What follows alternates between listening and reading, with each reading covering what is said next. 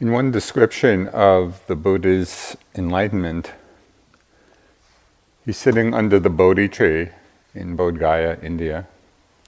And it said that when he sat down, he sat with the resolve that he was not going to get up from his seat until he had achieved full realization. So imagine coming into the hall with that resolution. Some indication of the strength of his mind and I guess his good karma, fortunately, that very evening.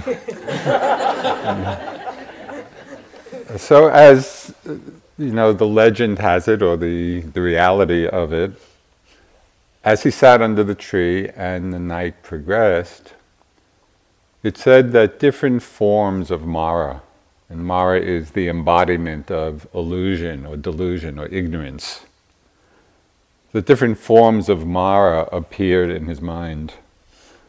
You know, during the course of the night, there were terrifying visions of violence and aggression.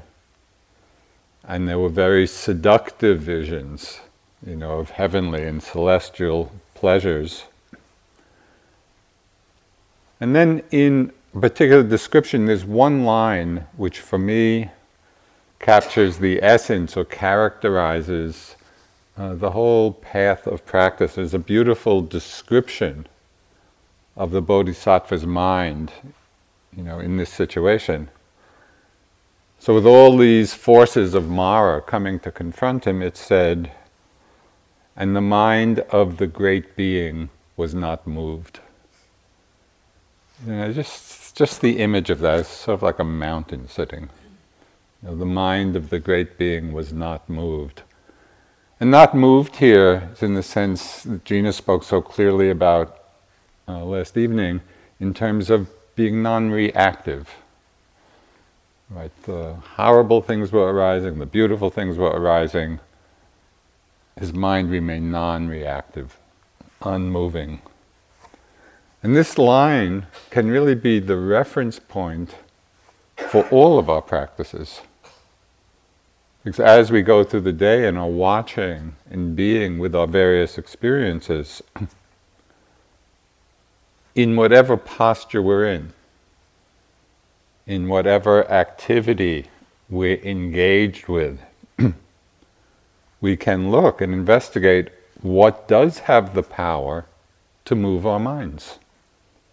You know, what does have the power to agitate our hearts?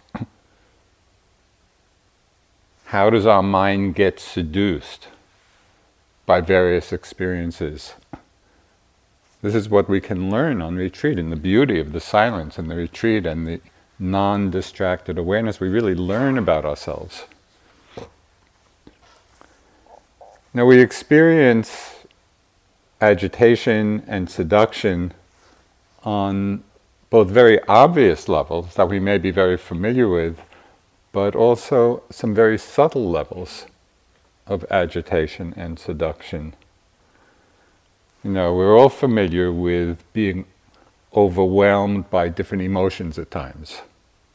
So that's, I think, a familiar experience for all of us at one time or another. we can get lost in, we could say, seduced by various moods that we're in. Know, become completely caught up in the mood or lost in and identified with the different thoughts that are running through our minds. And on the most subtle level, and this takes quite a bit of um, training and awareness to begin to see how we become identified with consciousness itself. How we create a sense of self, a sense of ego self, in our very identification with knowing. So there are all these levels, you know, to our practice, and as uh, we deepen in our practice, we begin to explore these different levels. So in the teachings, the Buddha highlighted a number of these particularly seductive mind states. In a way, he made it easy for us, but because he pointed out, he was very specific and very clear, these mind states have the power to seduce us, to trap us again and again. And he called them the five hindrances. And many of you are probably familiar with them, you know, of desire and aversion and sleepiness, restlessness and doubt. So it's essential in our practice that we learn how to recognize these particular states because they are deeply ingrained habits of mind. I mean, for me, it's both, uh, I don't know, I would say it's both encouraging and discouraging at the same time that these very states that we all experience right here, you know, of wanting and restlessness and sleepiness and doubt, are the very same ones the Buddha was talking about 2600 years ago. So these are universal patterns, you know, deep neural pathways in our brains. So we need to explore, we need to really learn about them, because otherwise they dominate our lives. So we want to both explore the nature of these hindrances. What is each one like? How does each one manifest? for ourselves in our own experience. And we also want to investigate what is it that makes them so alluring? Why is it that we get caught again and again and again? So we can see that. We can, we can really explore our own minds and discover this. What's a very helpful perspective as we explore these patterns in the mind, these hindrances, is to see that even though they may feel very personal to us, they are not personal, they, they're impersonal. You know, these are, these are universal habit patterns of everyone's mind. And so if we see it, if we take it out of the personal, First, it helps us to disentangle a bit. And secondly, it then provides us with the understanding that right in the time of experiencing one of these hindrances, that is exactly the place where we can see for ourselves, explore for ourselves what is ignorance, what is awareness. What is delusion? What is wakefulness? Right in the time of their arising, if we bring mindfulness to them, we're right at the heart of what it means to awaken, to wake up. If we have this attitude, then in a very surprising way, and I've experienced this many times, we actually become happy to see the hindrances. Because we'd rather see them and understand them than not see them and act them out. Right? So instead of being self judgmental or thinking, oh, our practice is no good, every time we actually are aware of one of the hindrances, oh, good. You know, this is a chance to understand something. You know, and so this, this changes our relationship uh, to these patterns. And the more we practice, the more we practice being with them and staying mindful of them, you know, these strong seductive emotions, the more stable our awareness becomes. It's as if we're actually in the stream of that line about the bodhisattva, and the mind of the great being was not moved. You know, so maybe for us, even if it's for a few moments at a time, as we experience different difficulties, and our minds somewhat less than great beings are not moved. You know, but we can taste it. We can, we can get a sense of, of the potential. So tonight I'd like to speak about just two of the hindrances, because a lot can be said about each one of them. But I wanted to go into a little more depth uh, about two in particular. And that is uh, the, the hindrances of doubt and aversion. So there are a couple of steps in working with all five of the hindrances. And the first step is learning how to recognize them when they arise. Because often these mind states will slip in and we don't even know they're there. You know, they're so seductive, we get lost in them and just living in them and acting them out, and we're not aware that they're present. So the first step is really learning to recognize them when they arise, to recognize the telltale signs of doubt and aversion, and the rest as well. The reason this recognition is so important, because as we'll see, very often these hindrances come disguised. They come masquerading as something helpful, as something good, as something skillful. And if we are not on the ball, we believe that. We fall for their disguise. So, this recognition, this is a very key point. We have to see them for what they are and not be deceived because Mara is exceedingly ingenious. You know, the mind can fool us in so many ways. So, doubt. To begin with, it's helpful to understand that in English, the word doubt can actually refer to several different mindsets one of which is actually skillful and another is not skillful, not helpful. So, what's the skillful kind of doubt? Well, that is the mind that inquires, that investigates, that doesn't just fall into dogmatic belief. Right? And so the doubting mind in that sense is really helpful. It's like, what is this? What is this experience? What is it about? not just assuming that we know or believing something without examination. So that kind of doubt is good.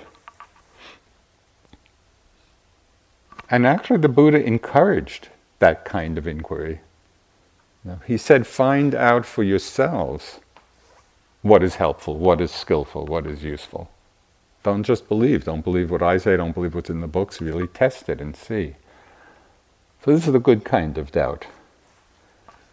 The unskillful doubt, the one which really is a hindrance, we might just use the term skeptical doubt.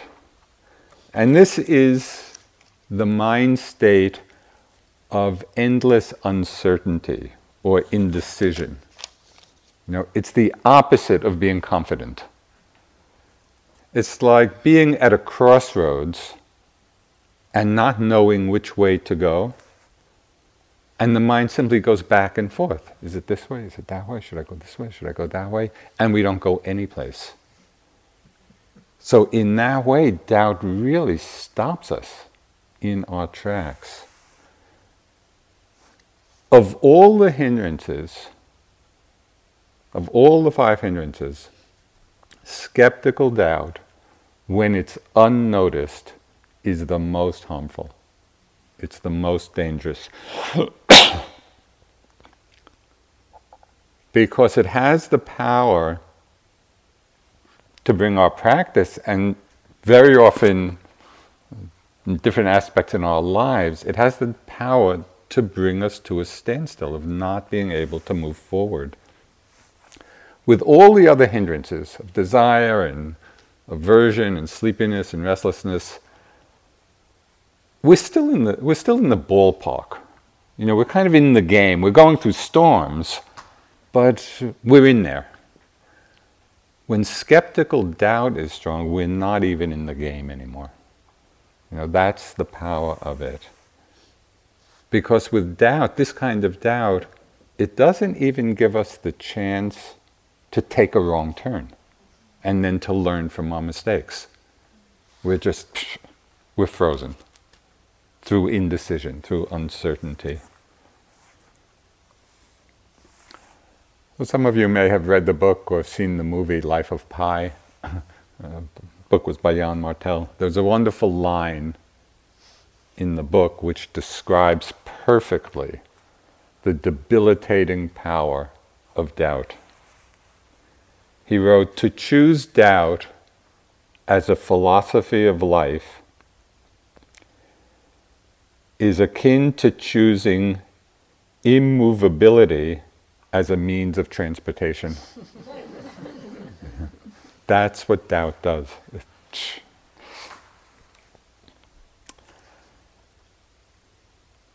So, although all of us have some degree of confidence in the Buddha's teachings, or we wouldn't be here, right? So, there's, there's some level of confidence that we all have. But still, doubt can operate even when we have, you know, a fair confidence in the teachings doubt still can show itself in so many different ways. You know, it can take the forms of doubt about the meditation practice. Now, for all of us, at different times, difficulties are going to arise in our meditation. Okay, you've been here now, what, full day, day and a half. Has anybody been here without any difficulty at all? I would be uh, something or other, you know, disturbances in the mind or the body hurts or something or other. Difficulties are part of the path. They're an inevitable part of the path. This is normal. But when these difficulties arise, if they're not correctly understood, they can lead to doubting thoughts. Lead to doubting thoughts about what method of practice we're using. Different kinds of questions. Gina referred to a few of them this morning. What am I doing here? You know, that's not an uncommon thought. What does sitting here, watching my breath, or feeling the movement in a step, what does this have anything to do with all the suffering that's in the world? You know, what, what is the connection? So that kind of thought can easily arise. Or we might start comparing practices. You know, many of you have probably done different practices, different kinds.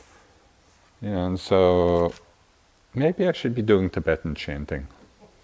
You know, or maybe Zen. Zen really has it. They're, yeah, no sloppiness there. They, they get right to it. Yeah, or maybe Sufi dancing would definitely be more fun. Yeah, so as we're sitting, struggling with the different difficulties that are going to come up in the practice, so these doubting thoughts are not uncommon, you know, where we start comparing and wondering and doubting. Or even within one tradition, even just within this tradition, doubting thoughts can arise. On one three month retreat, there was one yogi, it, this was the most extreme case that in over 40 years of teaching I've ever come across. For three months, this yogi could not make up his mind whether to do metta practice or vipassana practice. and we tried everything. We said, oh, well, just do vipassana. And okay, he would do it. And, but the next interview, oh, maybe I should do metta. okay, okay, that would be great. Metta is a great practice. Do metta. Next, no, maybe I should be doing vipassana. This went on for three months. It was amazing. It was an amazing manifestation of the doubting mind, you know, and just couldn't unhook from that indecision. Um, some people, well, should I be feeling the breath of the abdomen or the nose? Oh no, the abdomen's better. Oh no, maybe it's better up here. so that's the doubting mind. Should I practice a narrow, focused awareness on the breath? Or should I practice an open, choiceless awareness? Should I be making a heroic effort? You know, this is a rare opportunity. You have these days here, enlightenment or bust. Or should I relax? Should I really just take it easy? I've been working really hard in my life. You know, let me just chill out. All of these questions actually in themselves are fine. Each one of them. You know, there's nothing wrong with any of those questions. It's when we get caught in the cycle of endless questioning, of endless doubt, never coming to a resolution, never resolving it for ourselves. That's what's in a problem. That's when it's a problem because then we're not doing anything. We're not doing either one or the other.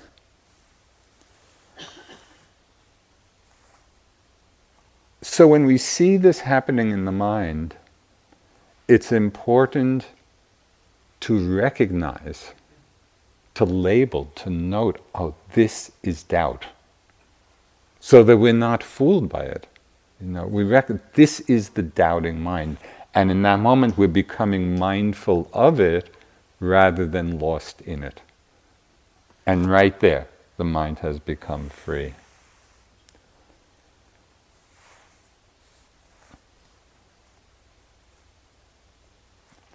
perhaps even more ingrained as a pattern than doubt about practices or doubt about particular techniques techniques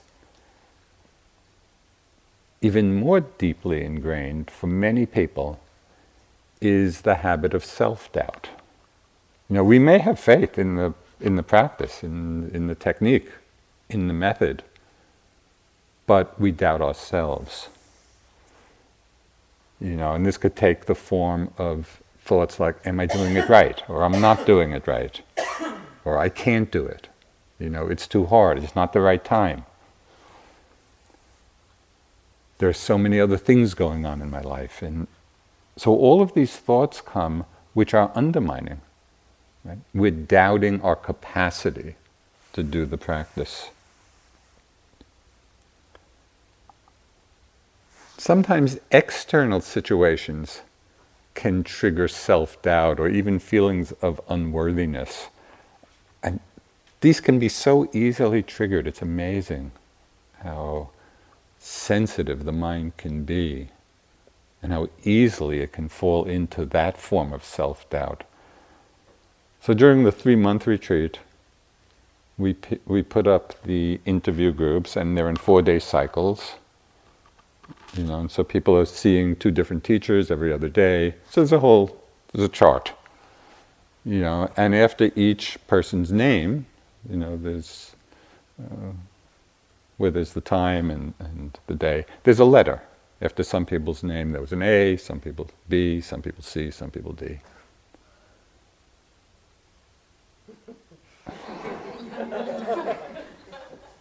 I'm sure you can imagine Oh, there's a D after my name. that person has an A after their name. Can drive people into a tailspin. All that the letters represented were which day of the cycle people were being seen. You know, A and C were Monday and Wednesday, B and D were Tuesday and Thursday. That's all the letter meant but the mind has such a tendency to interpret, right, without, without information. So that's just kind of another extreme form of self doubt, you know, uh, where we, we might feel unworthy. We personalize what's impersonal.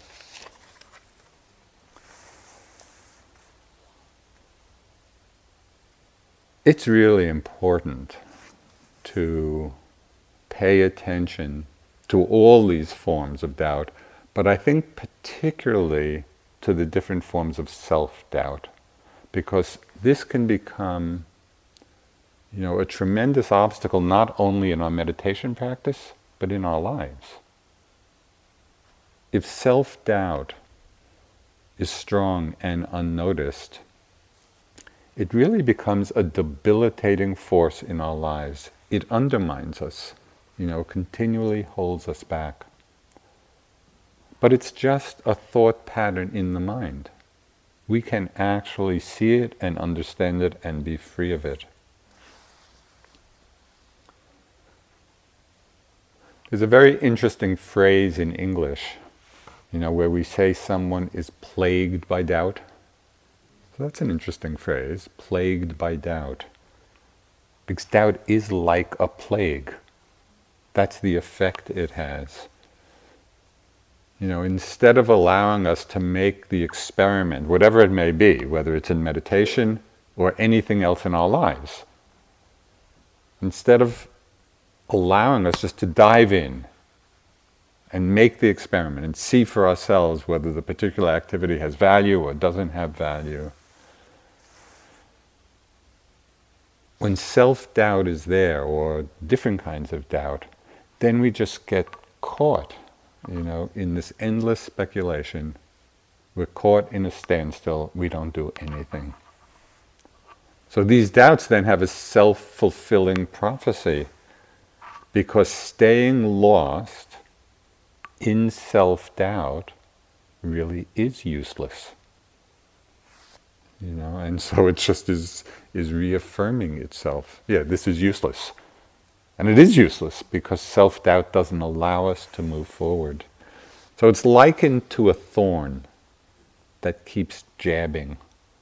You know, and if there's a thorn that keeps jabbing, what happens? The mind gets irritable, it gets discouraged.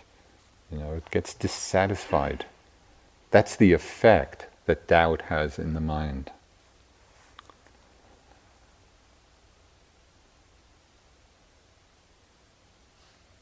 Sometimes doubt comes from deeper feelings of unworthiness, you know, and this can be a deeply conditioned pattern for a whole variety of reasons, you know, in our lives where we don't feel worthy.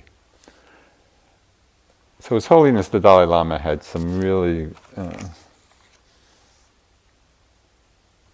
uh, strikingly direct words about this. And it was actually, he, he was visiting IMS, this was back in the 70s, and somebody asked him a question about this. Uh, because unworthiness, I don't, uh, or self hatred, things like that, there wasn't even a word in Tibetan for that it was so foreign to that culture. So if, he had to have it explained to him, you know, of, of what was meant. And so this, the question was, I do not feel worthwhile as a person. How can I work on this as a beginning meditation student? You know, so this was his answer, and it was it was just so uh, strikingly direct. You should not be discouraged your feeling of I am of no value is wrong, absolutely wrong. You are deceiving yourself. So it's very striking because usually, you know, in his talks, it's kind of very soft and cuddly. but here he was just, he, it's just that thought is a wrong thought. I'm of no value. So then later, there's another Tibetan teacher, uh, Tsoknyi Rinpoche, who's contemporary teacher, younger, and very, very skilled with Westerners. He was talking a little bit about this feeling of unworthiness, you know, that so many people feel. And he made an interesting distinction, kind of building on what the Dalai Lama said. He said, the feeling is real because we actually feel it. It's real but not true. And I thought that was a very good way of understanding it. So we're not denying that the feeling is there, because we all do have it at at different times. And it may be part of our experience, this feeling of being unworthy or not good enough or self doubt. So it's real, but it is not true. Because we all have the potential for awakening, for liberation.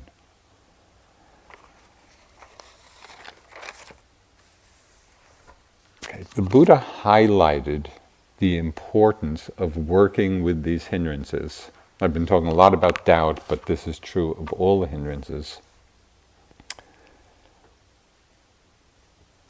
The Buddha spoke very directly to how important it is to bring mindfulness to them. He said, when we attend to the hindrances carelessly, they cause lack of vision, lack of knowledge, are detrimental to wisdom, tend to vexation, and lead away from nibbana, from enlightenment.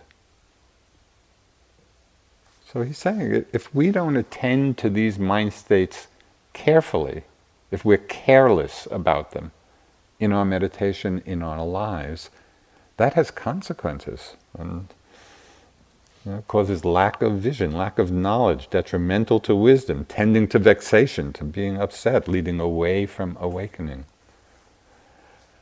So, given all that, we may wonder why is it that we get so caught up in them? You know, if they have such a uh, negative impact on our lives and our understanding, what is their seductive power? So, if we take the first step of recognizing them when they arise, and this is essential, so I would really suggest and encourage you in your practice throughout the whole day, keep an eye out for the arising of doubt and the other hindrances as well, and some of which we'll talk about. But really keep an eye out for their arising so you recognize them. Oh, that's doubt. That's doubt. So that's the first step. The second step is then understanding why the doubt is so seductive. Why do we believe it? We begin to see that the great allure of doubt is that it comes masquerading as wisdom. We hear this very wise sounding voice in our minds. It sounds so reasonable and so valid and so true that we believe what it's saying. What's the point of doing this? Maybe some other time. Aren't we already enlightened? or I'm so hopeless. You know, I, am really hopeless. I can't do this. I'm the world's worst meditator.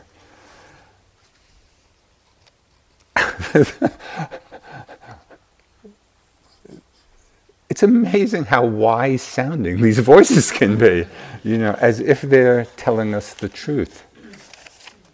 So we have to be we have to be on the alert, not to be taken in by the masquerade, you know, of doubt as wisdom.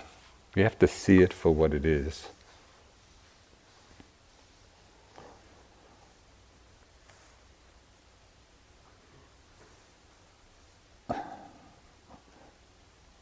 I'm doing a little editing here. I'm going on and on about doubt. I want to get to aversion.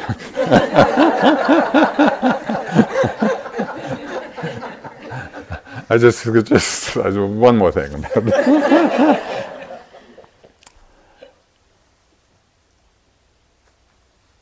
if we can learn to really recognize it and see it and not be fooled by it, right in that moment, in the moment of seeing doubt as doubt.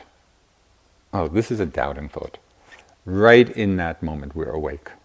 Right in that moment, we're aware. We see, at least for that moment, the empty, insubstantial nature of doubt. And that's tremendously liberating. And maybe at first we just see it for a few moments and then we're caught again, but if we keep practicing seeing doubt as doubt, we can really free our minds uh, from this particular pattern. Uh, and it's tremendously enlivening, not only of our meditation, but of our entire lives.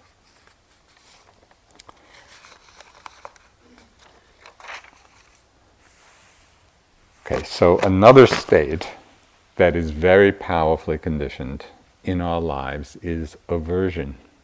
And we experience aversion in a wide variety of ways. It has many flavors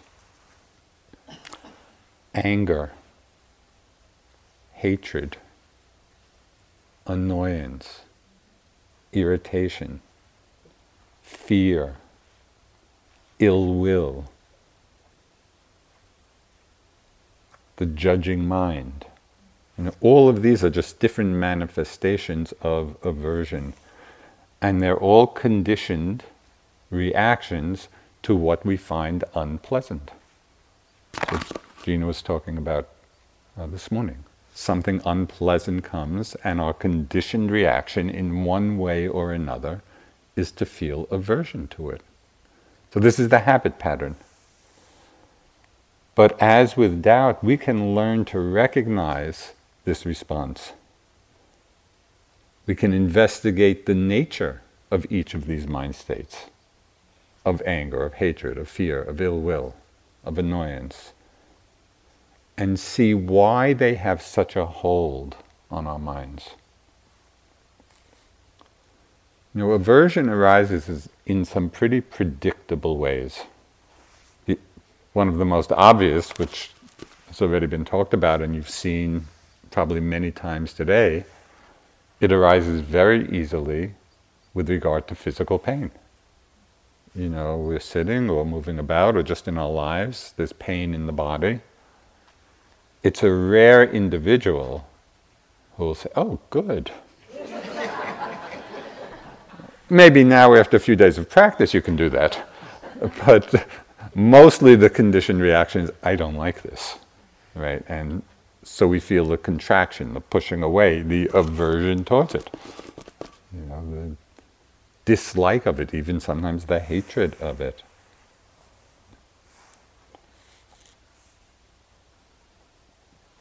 And we can pick up the aversion, we can notice the aversion, even if we don't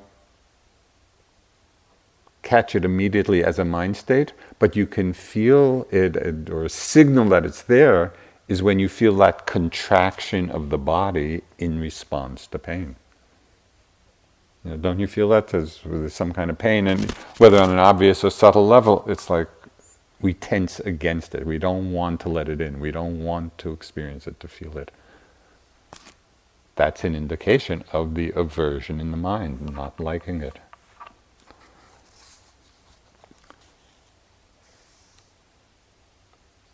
So, one little meditative hint.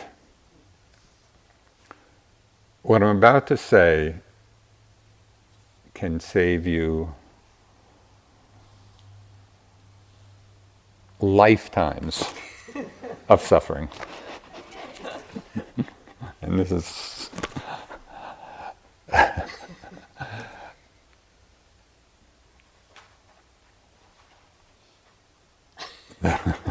Da, da, da,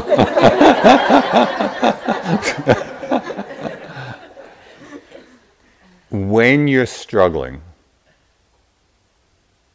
when you're struggling, whether it's in meditation or in anything else, struggle means one thing.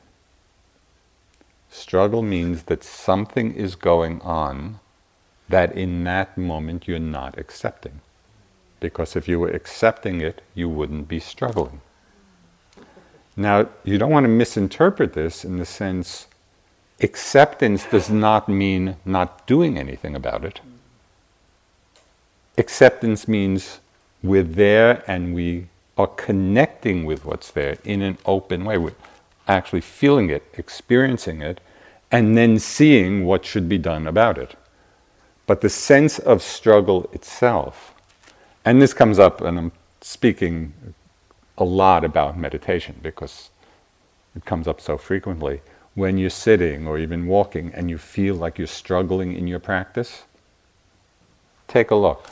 Just settle back and ask yourself the question okay, what is it that I'm not open to? It might be a physical pain, it might be a certain unpleasant emotion, it might be the fact that your mind is wandering a lot. The mind is struggling because it's not accepting of that. So there's a, a youngish Burmese teacher who's become quite popular in these last years in the West. His name is Sayadaw U Tejaniya. And he has a very, uh, a very down to earth and common sense approach to meditation. He says you have to accept and watch both pleasant and unpleasant experiences. You only want pleasant experiences. You don't want even the tiniest unpleasant experience. Is this fair? Is this the way of the Dharma? You know. So he's just pointing out, he's just pointing out that life consists of pleasant and unpleasant. And our practice, and it needs practice, we need to practice it, is being willing to open to both. Because otherwise, we're in a place of struggle. Otherwise, we're reinforcing and strengthening the pattern of aversion, of anger, of hatred, of dislike, of irritation, of annoyance. So, in working with the physical pain in the body, and it takes practice.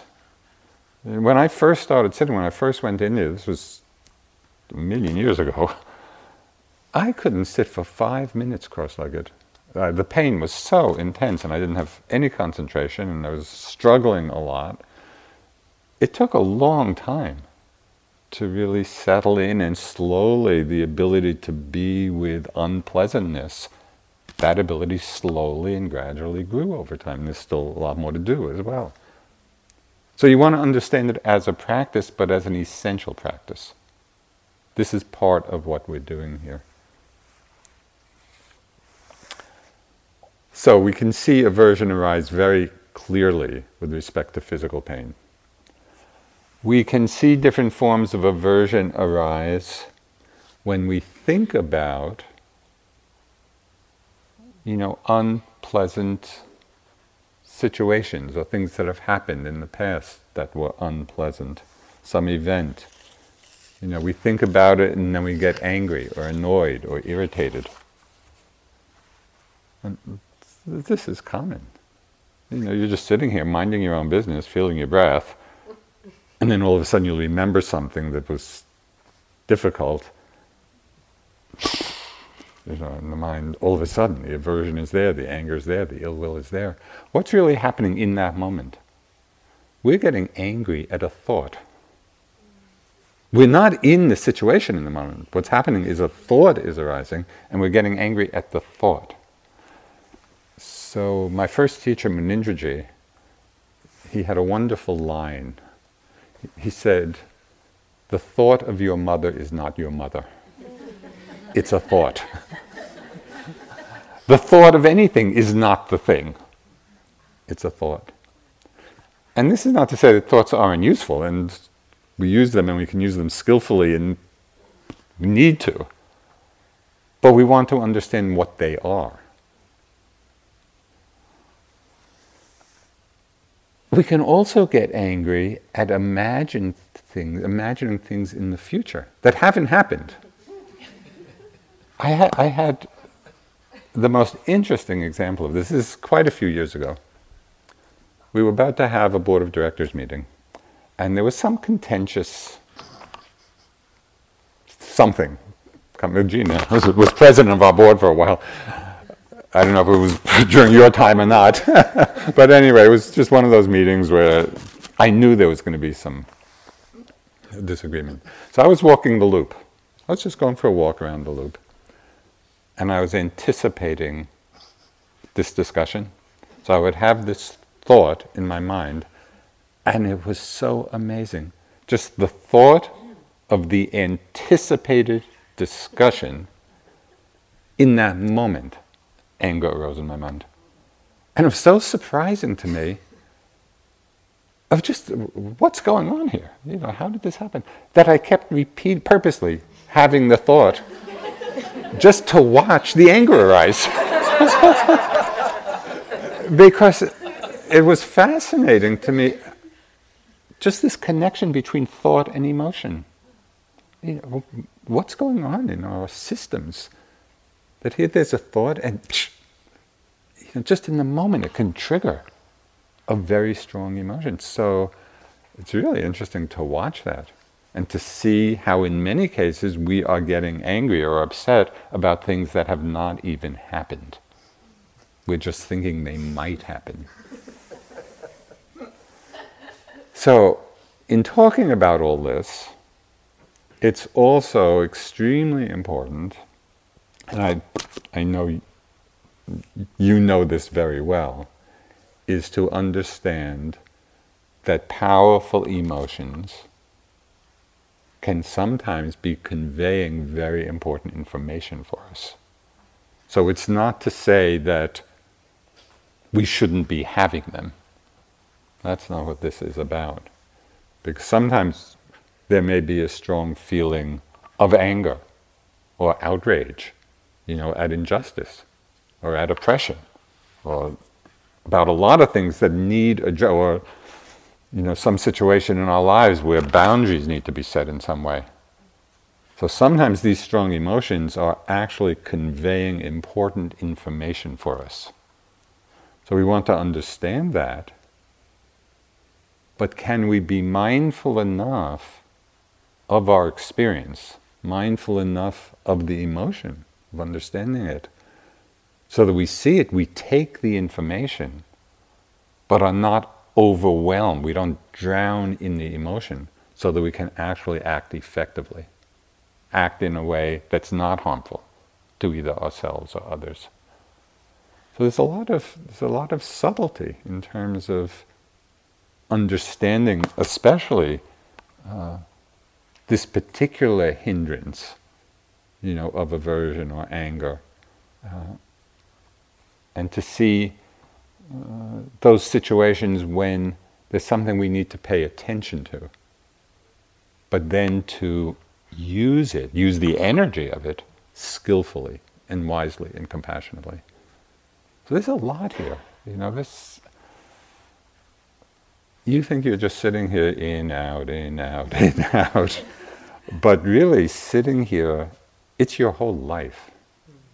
It's your whole life is manifesting. You know, the life of your body, the life of your heart, the life of your mind.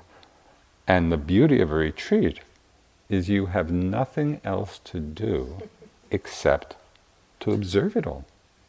I mean, what a gift. It is a real privilege, you know, in this world to have the time to be doing just this, you know, to be understanding these elements of ourselves in our lives in such a careful way.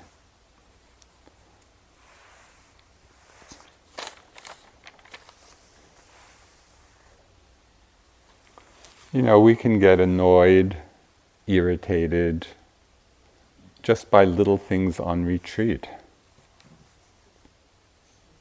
you know, if we are going through a difficult time and maybe we're feeling grumpy or discouraged, the littlest thing that somebody else does can irritate us no end. There's something. there, there are two. There are two opposing. Uh, uh, what's the word? Patterns that often arise on retreat on the one side, there's often the Vipassana romance, you know, where people just fall in love with somebody. They don't even know them, they haven't spoken to them, but, you know, already in your mind, you're married, you have kids. But the other side of that is the Vipassana vendetta, where there's one person or more on the retreat who just drives you crazy. You know, you don't like the way they walk and you don't like anything. You know, whatever they do, you get irritated. Again, you don't know them, you haven't spoken a word to them, it's all a projection of one's own mind. But it happens, you know. And so this is also a good example not to get caught by these patterns, but to oh, that's aversion, that's ill will. You know? So we begin to see and understand it, so we're not identified with it. We see it as just a passing thought in the mind. We really can free ourselves.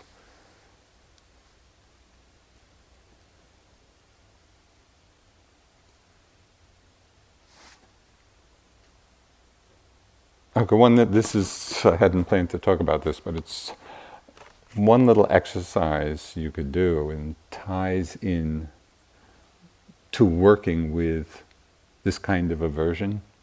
When I was on retreat, I'd done many retreats here, you know, as a yogi.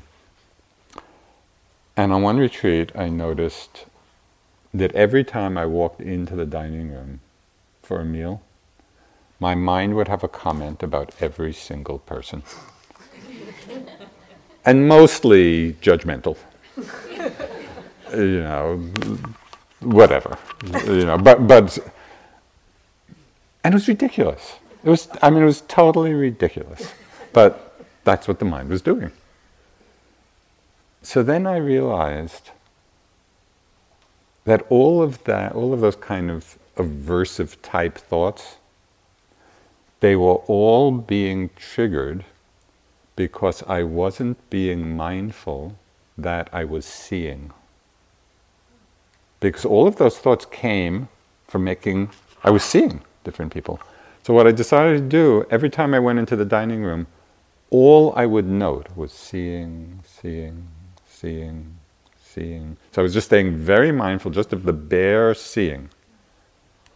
Those judgments all disappeared. It was amazing. Something that felt like such a, a strong habit pattern of mind. As soon as I saw what the cause was, what, the, what was feeding them, this is what we can explore. You know, we actually can free our minds from these patterns that cause so much suffering, either big or small, you know, to ourselves and others.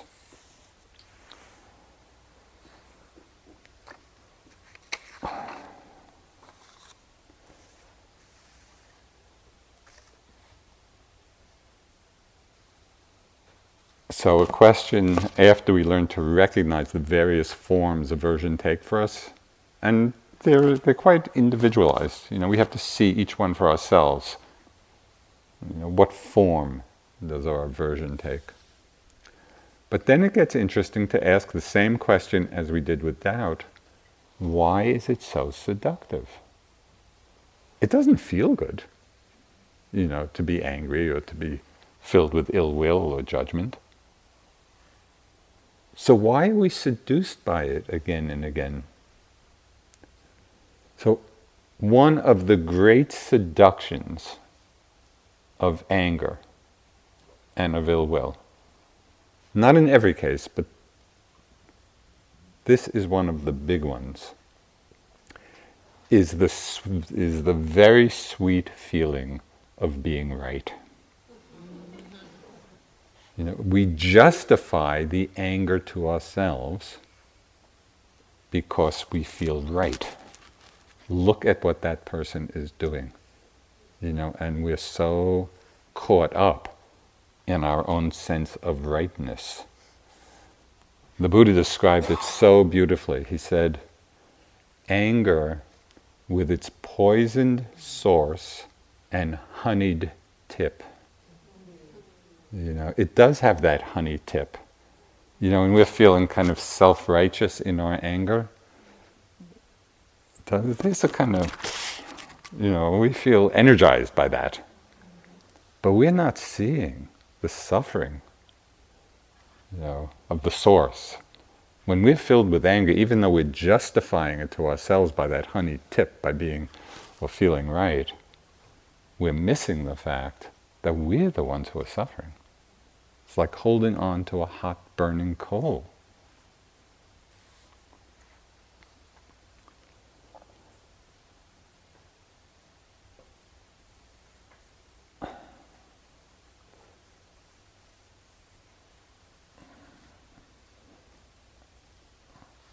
my first teacher, Munindraji, would often give three hour Dharma talks. and I hated them. so I am very conscious.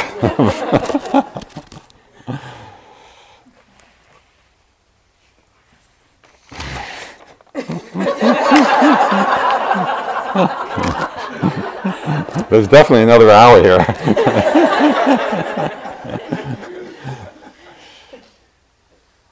okay, so I'm going to wrap this up. One of the things we need to be uh, watchful of as we're working with aversion, first to see how we can feed it, you know, by this feeling of being right and justifying it to ourselves and missing the suffering that's really there. Another way we feed the aversion in us is by having aversion to it.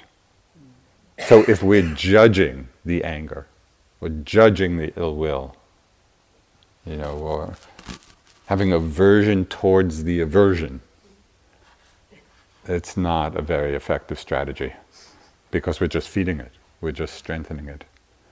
And so we have to really become aware of our attitude about the aversion when it arises. And remember, aversion can take many forms anger, hatred, fear, irritation, annoyance. It's a whole range. What's our attitude towards these feelings? If you hate these feelings, right, if you have aversion to them, if you want to get rid of them, you are strengthening them. So you need to check the attitude as these feelings come up. Oh, fear feels like this. You want to be investigating it. Anger. Oh, this feels like this. This is what it's like. You know. Uh, rage feels like this. So we're not condemning it and we're not identifying with it. We're just exploring its nature. And in that, we begin to see its very impermanent nature. It's there out of certain conditions, and it passes away. Just want to read uh, Thich Nhat Hanh, if I have it here. You know, he writes so beautifully, the Vietnamese Zen master and peace activist, he writes so beautifully and speaks so beautifully. He says, The Buddhist attitude is to take care of anger. We don't suppress it, we don't run away from it, we just breathe and hold our anger in our arms with utmost tenderness. The anger is no longer alone, it is with our mindfulness. If you keep breathing, mindfulness particles will infiltrate the anger. If you keep shining your compassion and understanding on it, your anger will soon crack and you will be able to look into its depths and see its roots. So that's how we have to hold it, and that's how we can come to understand it. So we'll be talking more about this in our meditation practice and the other hindrances. But I hope you uh, have some sense of how important it is to really be open to and understand and investigate these powerful tendencies of mind. Because if we don't, then we're just acting them out in our lives. And causes a lot of trouble and suffering for ourselves and for others. But when we can be mindful of them, they're going to come. These, are universal forces in the mind. If we can be mindful of them, they actually become the path to our awakening. Uh, and that's, that's really what our practice is about. Thank you. Just sit for just a moment or two.